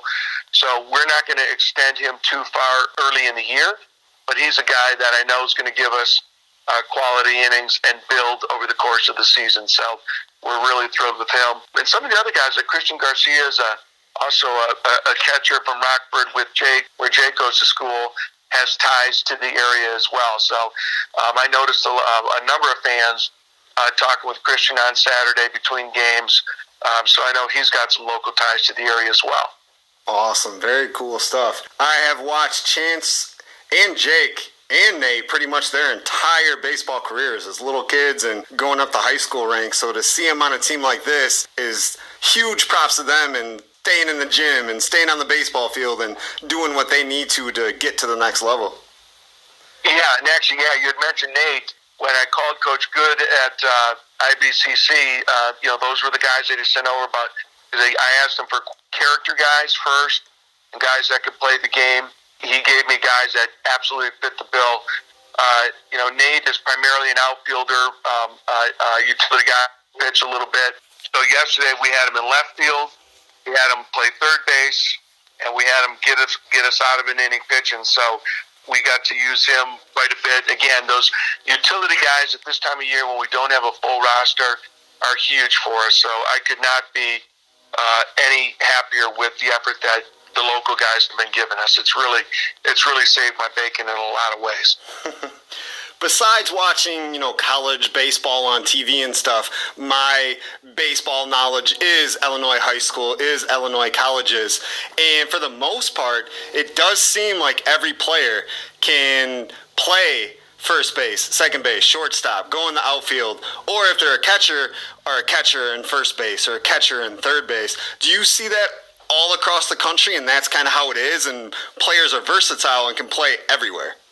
Yeah, other than you know, you know, when when some guys' uh, body type will, will limit them to a corner position, maybe, but but yeah, you see that quite a bit, and you really, I mean, as a very broad statement, your most athletic guy tends to be your shortstop, and those short shortstops end up being outfielders and catchers and pitchers um, as they go up the chain uh, in the college ranks. Uh, but yeah, certainly at the high school level, you can move guys around quite a bit. But as you know, as you get into college and they specialize a little body type, will tend to uh, have guys gravitate towards one or two positions and kind of specialize in it in it from there.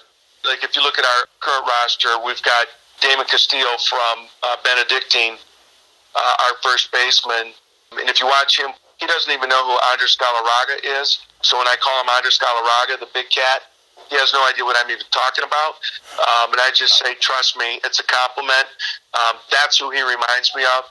Extremely comfortable uh, at the plate, great knowledge of the strike zone, just oozes ball player when you see him in the field. You know, but he's not going to be a shortstop. You know, he's a first baseman. You know, that's where he'll end his days playing first. But we definitely uh, have a number of guys that can play different positions. In fact, a couple of the kids coming in from uh, from Iowa, Sam Link and Andy Nelson, both are infield outfield guys. So that'll give us a lot a lot of flexibility as well. One more question about the team before we play a game, because every guest on Edge of Our Seat podcast, we, we have like.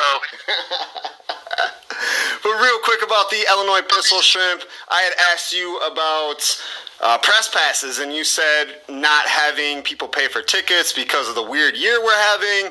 How has that come about, and how was the fan participation or fan show out on the home opener on Saturday?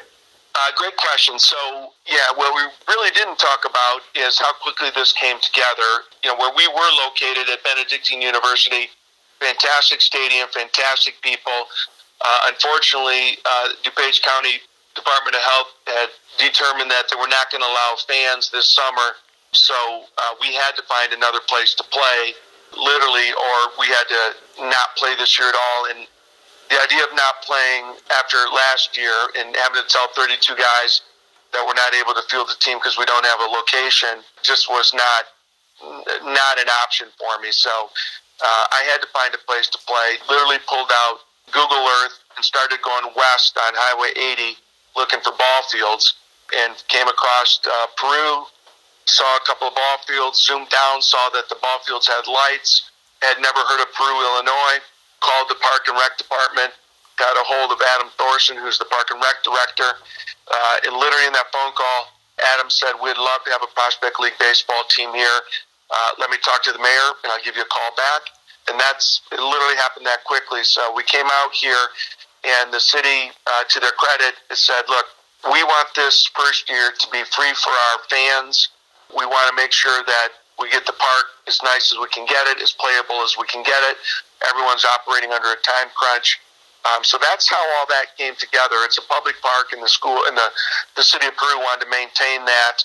But also, uh, you know, my, my sense from the city, uh, from the alderman is, uh, given the, the, the tough year we all as a country have been coming through, the idea of just putting something on the table and, and making it free and community based uh, had a lot of appeal to all of us.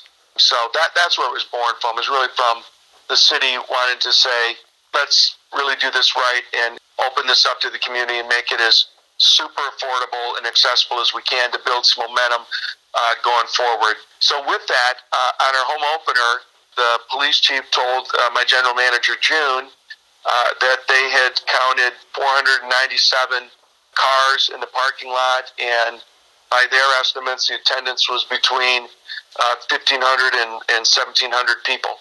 Uh, the way they do it, so I'll call it on the low end, 1,500 people, uh, which is fantastic, absolutely fantastic. We're still working out the kinks. We're still getting the word out. But the fact that we had so many people in attendance helped in large part by a lot of the local media and radio stations and our, our business sponsors who've been helping promote. Um, so we were super excited with the attendance. We're fired up over the, the theme nights that we'll be doing this year. And we'll be introducing more and more things uh, as we get into it.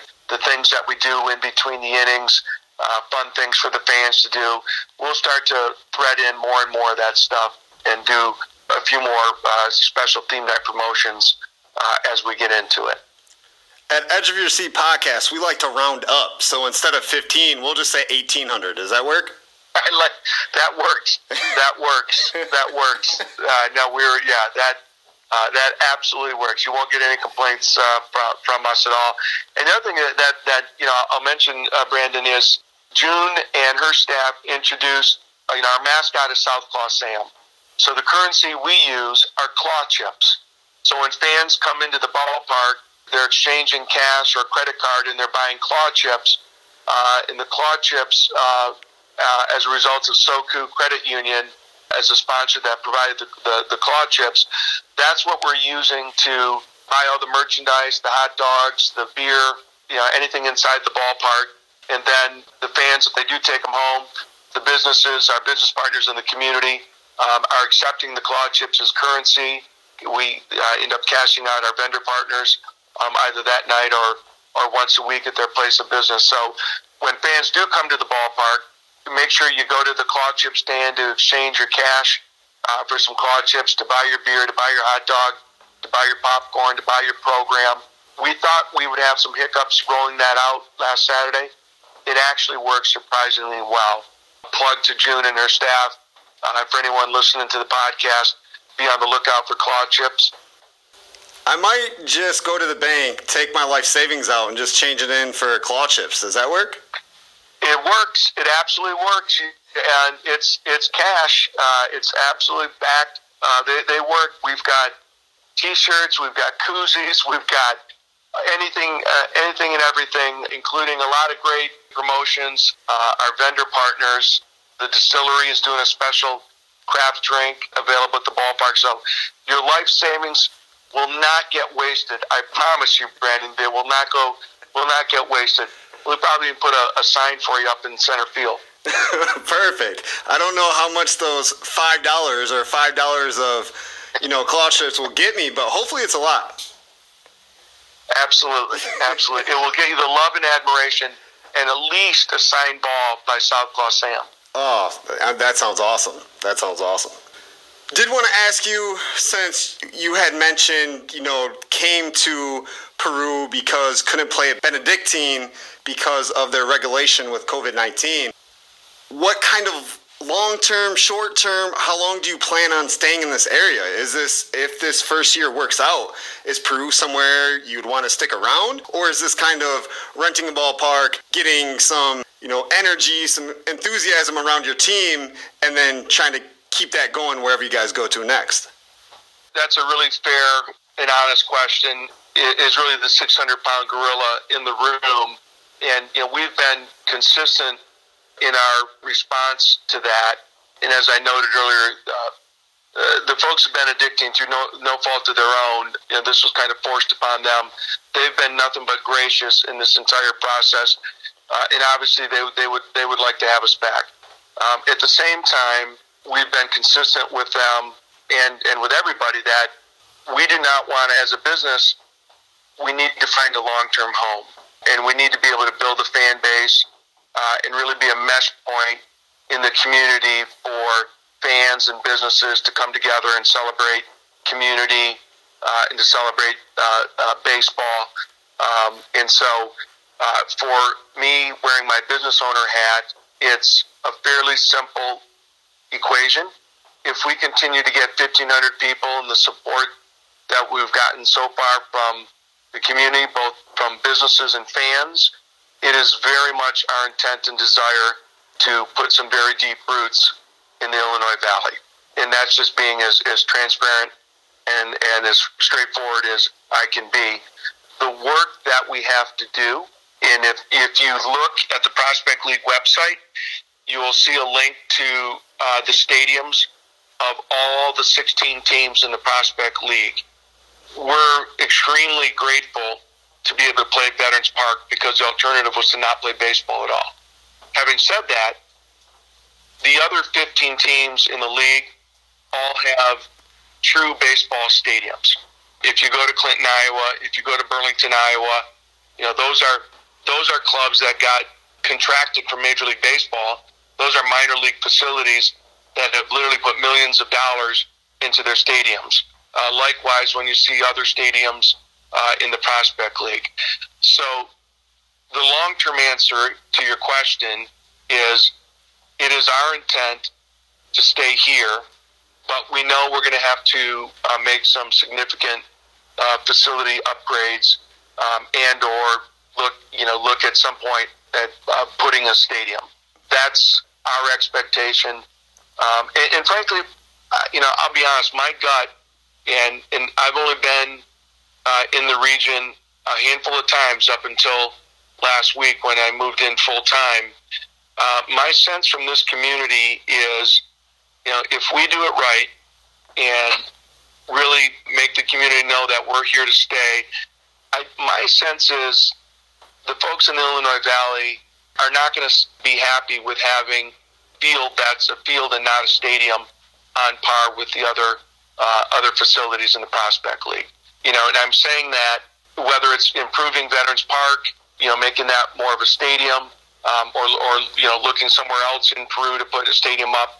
Um, those are conversations that have to happen, um, and they'll start to happen probably towards the end of this month. But it's not a conversation that we're having right now because you know we want to get into the season and get the momentum going. But I'm actually uh, glad you asked the question because it gives me an opportunity to once again address it with the community that we have a lot invested emotionally, financially, spiritually into this place. We want to make it work here. And everything we have felt and heard and seen from people, city, fans, businesses back at us is we want you to stay here. We want to make it work. So, um, in that spirit, that's that's how I will answer that question. I appreciate the honest answer. Thank you. You're welcome.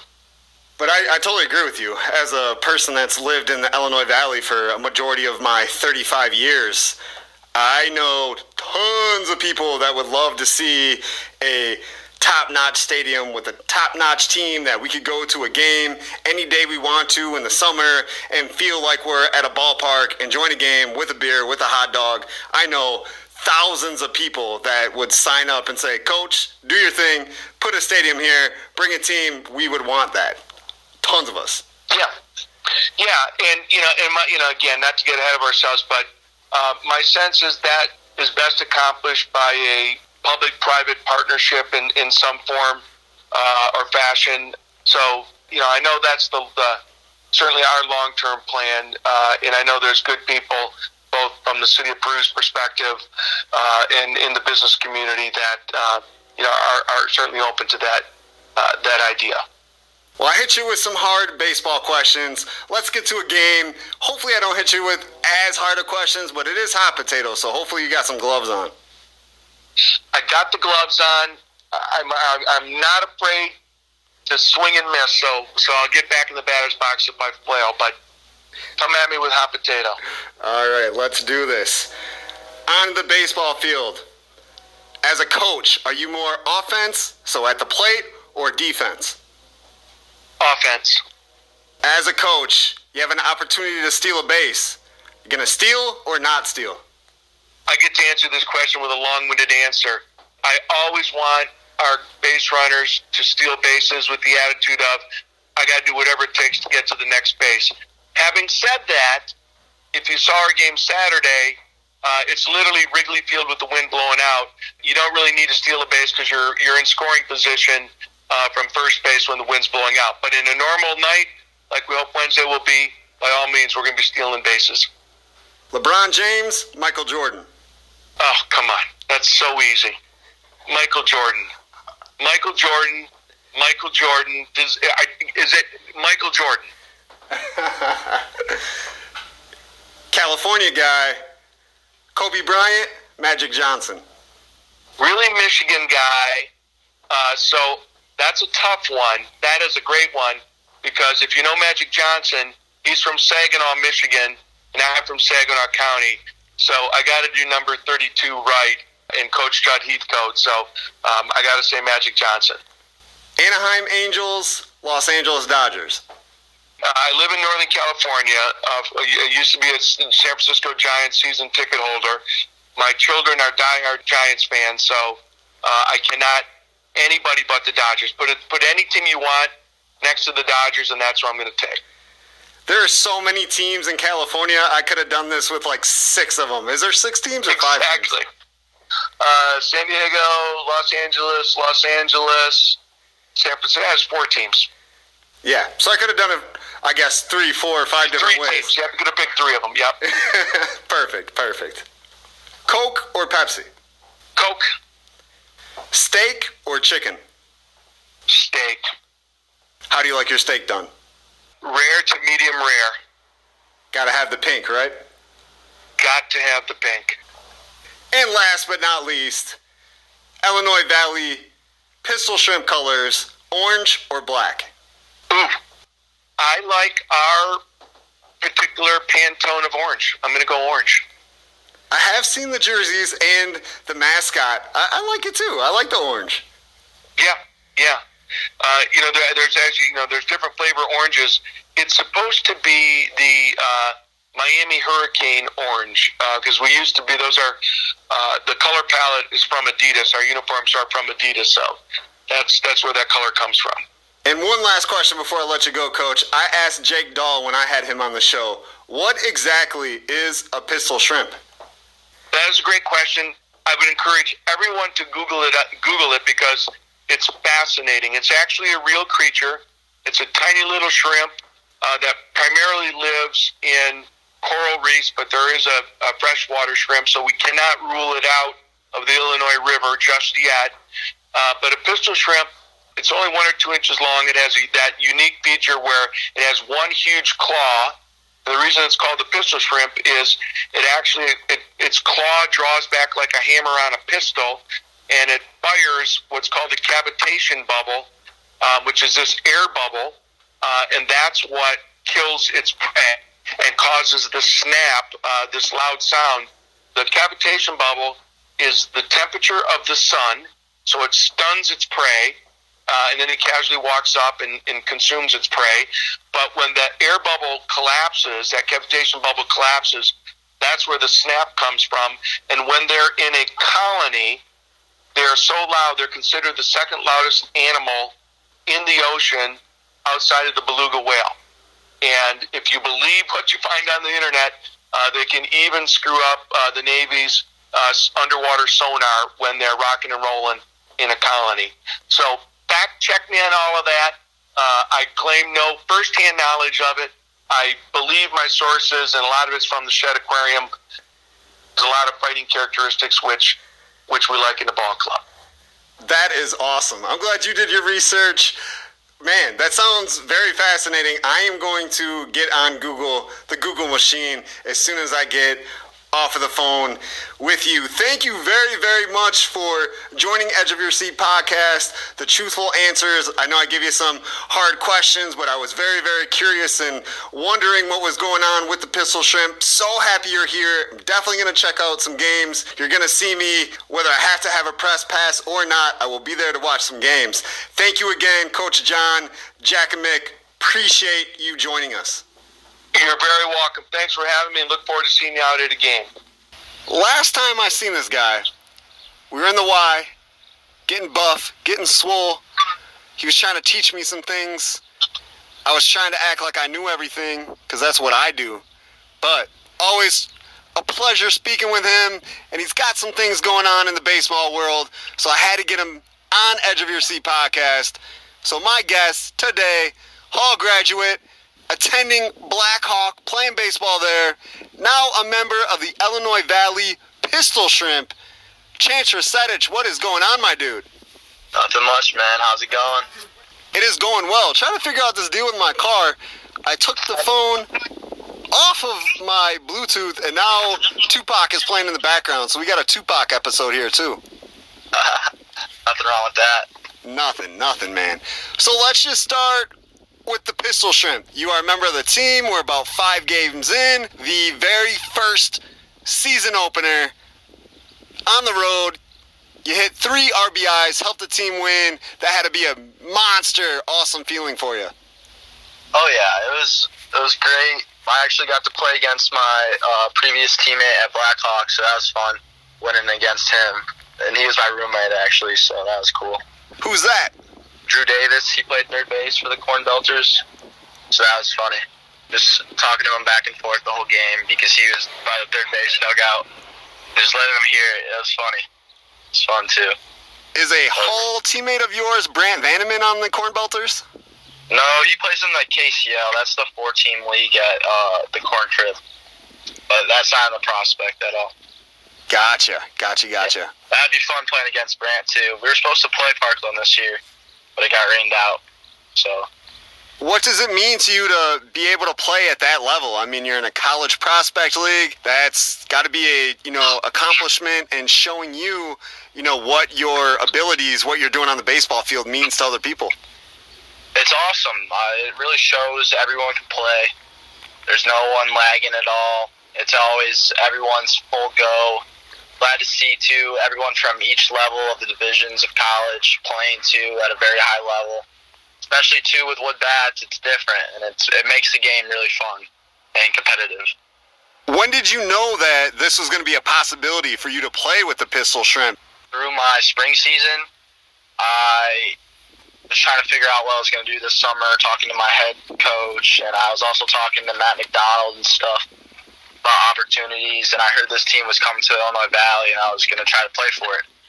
But right off the bat, I didn't really get in much connection with the head coach at all until about the end of this, towards the end of the spring season. How did it go after you did, you know, speak with Coach John Jakimick, who is also the owner of the team, and you know, set it up where you know now you're playing on the team? It went good. Um, he offered me a temporary contract, which I was fine with because I already had a lot of ABs throughout the spring season, and I just wanted to work on a few things before all his uh, full contract players come come back. So nothing wrong with that at all for me, at least to say, because I uh, I still got to work on a lot of things without playing the game. But like with with playing the game, it helps a lot. Working on some of the stuff that I need to work on. Awesome, good stuff, man. How has it been working with these players or being on the same team with them? I know you know a couple of them. There's a couple LaSalle Peru guys and Jake Dahl and Nate Hackenberger, but a lot of the other dudes are from everywhere. Yeah, it's awesome. It's quick friendships, I guess you can say. No one really butting heads at all, which is awesome. It's easy to get along with these guys, all there to play baseball and compete, so it's easy to get along with. It's fun too because they want to win, I want to win, and that's just how it usually goes. I saw in the first game, the season opener, you were in the nine slot in the batting order. I've seen you in the five, I've seen you in the six. How has it been moving up and down the batting order? Um, it's nothing new to me. I, my whole life, I've hit in probably every spot in the batting order. Not gonna lie to you. So I mean, yeah, it's really nothing new to me. But I I enjoy batting everywhere else.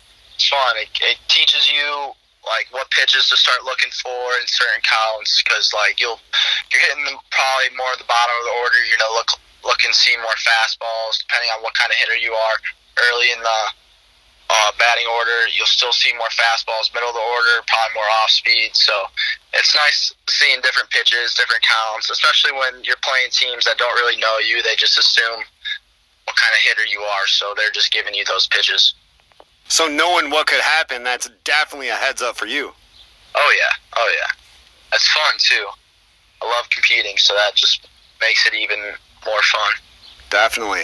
Talking to coach Jakimick, he said, you know, he asked you where you could play on the field, and you're like, pretty much anywhere except catcher. Never done that anywhere else. So it sounds like whether you're batting or on the field, you're ready to go wherever.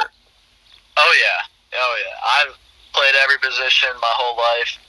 So I mean, I don't know why not just keep doing that because I mean it just gives me more opportunities to play. Yeah, if you can play eight of the nine spots, that's going to give you way more possibilities. Oh yeah, except pitcher, I can't pitch. My arm probably fall off. oh, you can't give him a good inning? Maybe a good inning, that's about it. And then that's it for my arm. Hey, if Anthony Rizzo can do it, you can do it. yeah, maybe. for sure, for sure. Let's talk a little bit about, you know, your last season at Blackhawk. Seems like you were doing awesome. If I remember right, you were all conference member? Yeah, I was all conference, yeah. All region too. Congratulations, my man. Thank you, thank you what did you do differently or what did you do this season to you know give you that prestige that level of play to get noticed by the whole conference and the region? Oh we actually like we practice a lot every day. Three hours a day. I mean sometimes three hours a day but at least two every day. Six six times a week. We hit for an hour we field for an hour and the same thing every day. We get in a nice routine so you know what you have to bring to practice every day, and if you're not giving it 100%, you're obviously not going to get better. And that's what I really worked on. I've really worked on my focus, bringing 100% every day, and that allowed me to actually get better and see results. So focusing on what you're trying to do and making sure your head is not doing anything else except focusing on baseball, that's helped you. Yes, a lot actually. From growing up and not taking it super serious to now taking it super serious, it really shows how much better you can get in a year by actually taking it seriously and giving it your all. Was that your first all conference, all region nod this season? Oh, yeah, this is my first college year, so yeah. I forget with the uh, COVID 19, whether you're freshman or sophomore. I mean, at this point, you could be in JUCO ball for like three or four years because of COVID. Yeah, uh, I'm actually going back for another year to finish up my sophomore season athletically, but I'll be a junior academically, so I'll be taking classes for my major. Okay. Where are you taking those classes at? Is it still at Blackhawk or at a different school? Yeah, it's still at Blackhawk. Okay. Yeah, they'll just transfer over. Gotcha. Where do you plan to transfer after Blackhawk? Um, it all depends. Whoever gives me the best opportunity uh, to play and fit into their system, that's how I fit into the Blackhawk system. So I want to keep continuing my success at the higher level as much as possible. Gotcha, gotcha, gotcha, gotcha. So it's kind of wherever you get an opportunity to play baseball to the best of your abilities, that's where you're going. Oh yeah, and I want to win too. So that's that's definitely a big decision factor right there. And playing baseball is a must.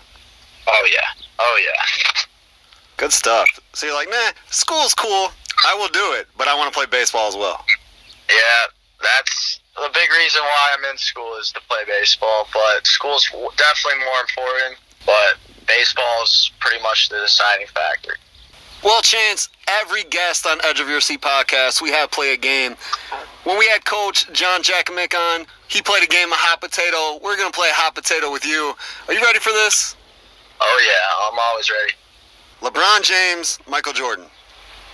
I'm to have to go with LeBron James all day. All day, even? Yep, all day.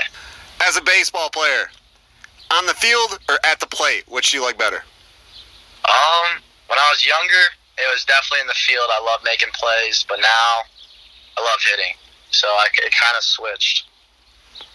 I didn't so, mention this, and I should have mentioned this. I've heard that you've gotten bigger, stayed in the gym, been killing the weights. I've heard that you're a lot bigger than you used to be. Oh yeah, oh yeah. So that probably plays a little portion into picking batting over fielding. Well, I mean, it's just the competitive spirit between the pitcher and the hitter. I think a little bit more. Like if you beat the pitcher, it's just an extra. I don't know, like extra add of confidence to your game. But if the pitcher beats you, it's like you gotta wait now until your next AB to even get another shot in. That's why I like the aspect about hitting a lot more than fielding now. But still love playing defense. I love making plays. That's my probably the most exciting thing about it obviously baseball season. We're in the Chicagoland area. Cubs, White Sox. Uh, I'm gonna have to go with the Sox. They're fun to watch. Really fun team to watch. Cubs are also fun, but uh, it's kind of the same team that's been there for years. But Sox are really fun to watch this year, and I love I love watching them. If somebody asked you, you know, any time of your life, what's your favorite team? Who's your favorite baseball team? This is a hard one. I, I don't know. I really don't have a favorite baseball team. I just love watching baseball. It's hard to just pick a certain team. I don't know. I'm kind of a, like a player guy. So players bounce around. I, I like that player. I like this player. I don't really have a certain favorite team. Okay. Okay. Kris Bryant, Anthony Rizzo. That's a hard one. They're both two likable guys. To go Rizzo. Rizzo's way more just just a good baseball player. I mean, they both are, but I have to go with Rizzo. Tim Anderson, Jose Abreu. Definitely Tim Anderson. I love his swagger. Probably my favorite shortstop in the league. Mine too. I'd have to say mine too. Yeah. Tim Anderson, Anthony Rizzo.